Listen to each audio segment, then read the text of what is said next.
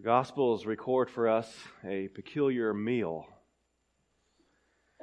a meal that immediately preceded the death of Jesus Christ on a cross.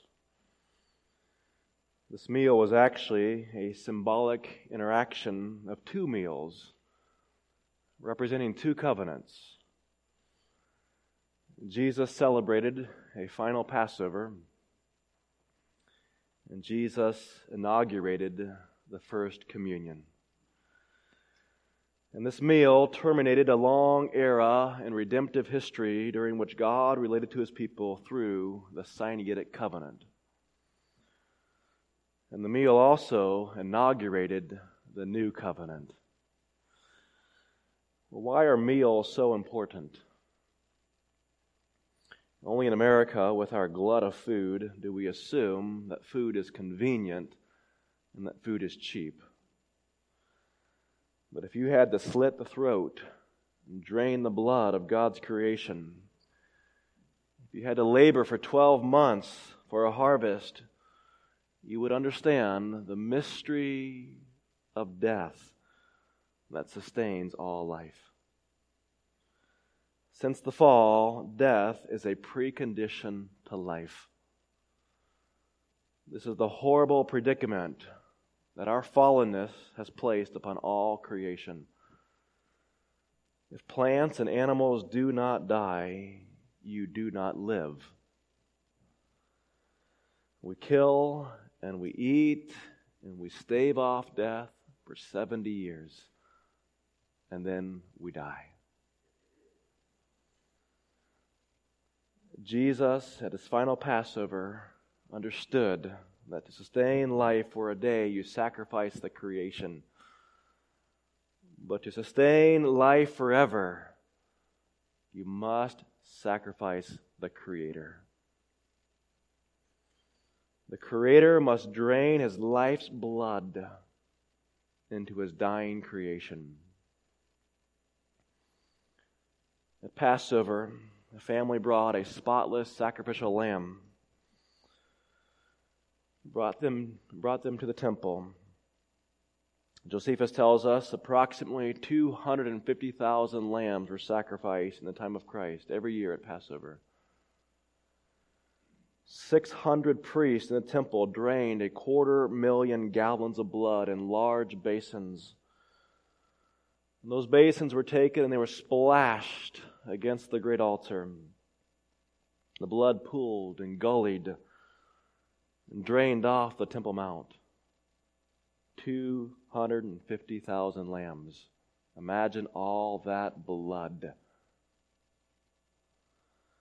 It mingled with the water from a brook that coursed through the Kidron Ravine, which ran down the side of the Temple Mount like a horrible scar in the landscape. The lamb, drained of its blood, was then splayed on two lengths of wood one pinning the shoulders, a second running the length of the spine. The wood formed the unmistakable shape of a cross. The lambs were roasted on the temple altars and carried to homes for Passover. Well, Jesus celebrated a final Passover meal with his disciples but he spontaneously transformed that meal in five significant ways.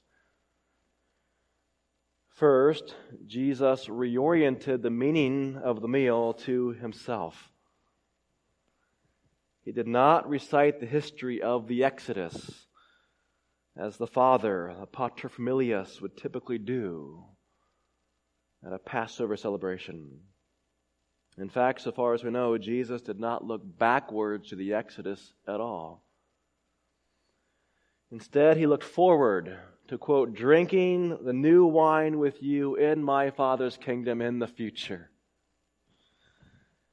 And Jesus spoke of the coming of the Holy Spirit and the dawn of a whole new age of redemption.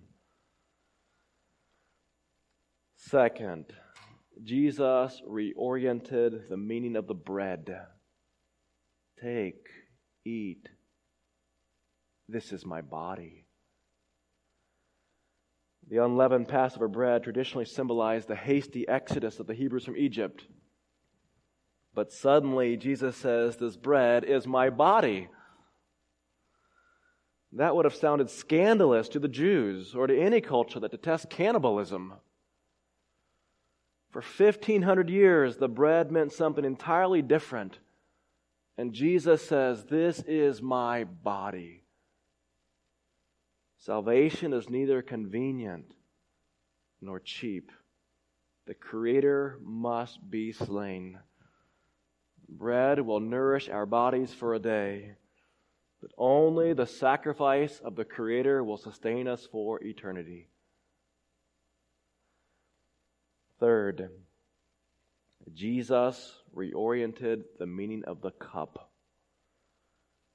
This is my blood of the covenant, which is poured out for many for the forgiveness of sins. And even while he drank, the blood of thousands of lambs drained off the Temple Mount. The priest took a knife with a quick, muscular blow, just punctuated the heart of the lamb. The blood drained. And in mere moments, Jesus descends from the upper room. He journeys down into the scar of the Kidron, where the blood and water flowed from the gash in the temple side. And Jesus cites Zechariah's prophecy strike the shepherd. And Zechariah told us, On that day there shall be a fountain opened to cleanse them from sin and uncleanness puncture the heart of the shepherd, and a new healing stream of blood and water will flow from the temple's scar. And fourth, Jesus spoke suddenly of a new covenant. Every Jew understood the covenant God made at Sinai, delivering the nation in the first Passover. But Jesus speaks suddenly of a covenant involving his own blood. In Hebrews 8 makes it emphatically clear that Jeremiah 31, with its prediction of a new covenant, was indeed fulfilled in Christ. And one of the great provisions of that covenant was this I will forgive their iniquity, and I will remember their sin no more. Every time we partake of communion, we are celebrating the forgiveness of our iniquity in the new covenant. And fifthly, Jesus left the final, the final Passover table incomplete. Any Jewish reader accustomed to the Passover meal would read Matthew 26 and verse 30 with tremendous surprise. The text says, And when they had sung a hymn, they went out to the Mount of Olives. Well, something is jarringly wrong. The Passover always concluded by consuming a fourth cup of wine. Four cups were traditionally placed throughout the meal, and it concluded with the fourth cup. Jesus deliberately left the final Passover eerily incomplete for the moment. Follow Jesus now from the upper room. He passes through the Kidron, his feet mingling with the blood of thousands of lambs. He prays in the garden. Judas betrays him. Jesus stands trial. A charge is brought. This man stated, I am able to destroy the temple of God and to rebuild it in three days. Jesus, condemned, is now driven to his cross. The executioners offer him wine. He refuses it. The lamb is crucified. A length of wood splayed across his shoulders. A second running the length of his spine. People walk beneath his cross, mocking him. You who are going to destroy the temple and rebuild it in three days, save yourself. Darkness falls for three hours. And Jesus, knowing that the scriptures were now fulfilled in complete mastery of every detail of the final week, says, I thirst. Wine is brought, and Jesus drank the fourth cup. Jesus bowed his head, and the final Passover ended. Jesus drained the dregs the wrath of Almighty God. But was his death a sacrifice? A final Passover sacrifice, inaugurating a new Exodus. A new Exodus from the curse into the glories of the new creation to come. Was it a sacrifice? No one standing there at the foot of the cross would have understood it to have been a sacrifice. Because the Passover sacrifices were to occur in the temple, and Jesus was crucified outside the city. So, was it a sacrifice? The temple veil split apart. Its foundations rumbled with an earthquake.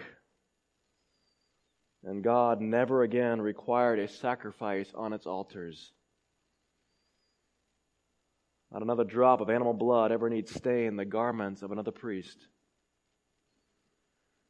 And when the temple veil opened, anyone could peer into the Holy of Holies. And what did they see? Nothing. Josephus tells us the Holy of Holies was completely empty in the time of Christ. The ark had disappeared 600 years earlier in the Babylonian captivity. When Pompey, the Roman general, entered the Holy of Holies in 63, he also tells us it was empty. But in three days, in three days, as the Old Testament predicted, Yahweh returned suddenly to his temple and raised his body from the grave. Jesus' death was a sacrifice, but it was not a sacrifice in the temple, it was a sacrifice of the temple. John told us that the Word was made flesh. And here's the word he used he tabernacled among us in the incarnation. And this sacrifice of the temple was indeed the sacrifice of a creator pouring his life again into a dying creation to raise it to eternal life. And in the first century, two temples were destroyed, but one was raised. And the lyrics of the final Hallel psalm proclaim the stone that the builders rejected outside the city has become the cornerstone. If indeed we have entered the new covenant in his blood, then we have embraced the rejected stone. And every time that we now partake of this bread, and of this cup, we affirm that Jesus' death was a sacrifice. A sacrifice neither convenient nor cheap, but a sacrifice to end all sacrifices. And we affirm that God raised a new temple from the grave.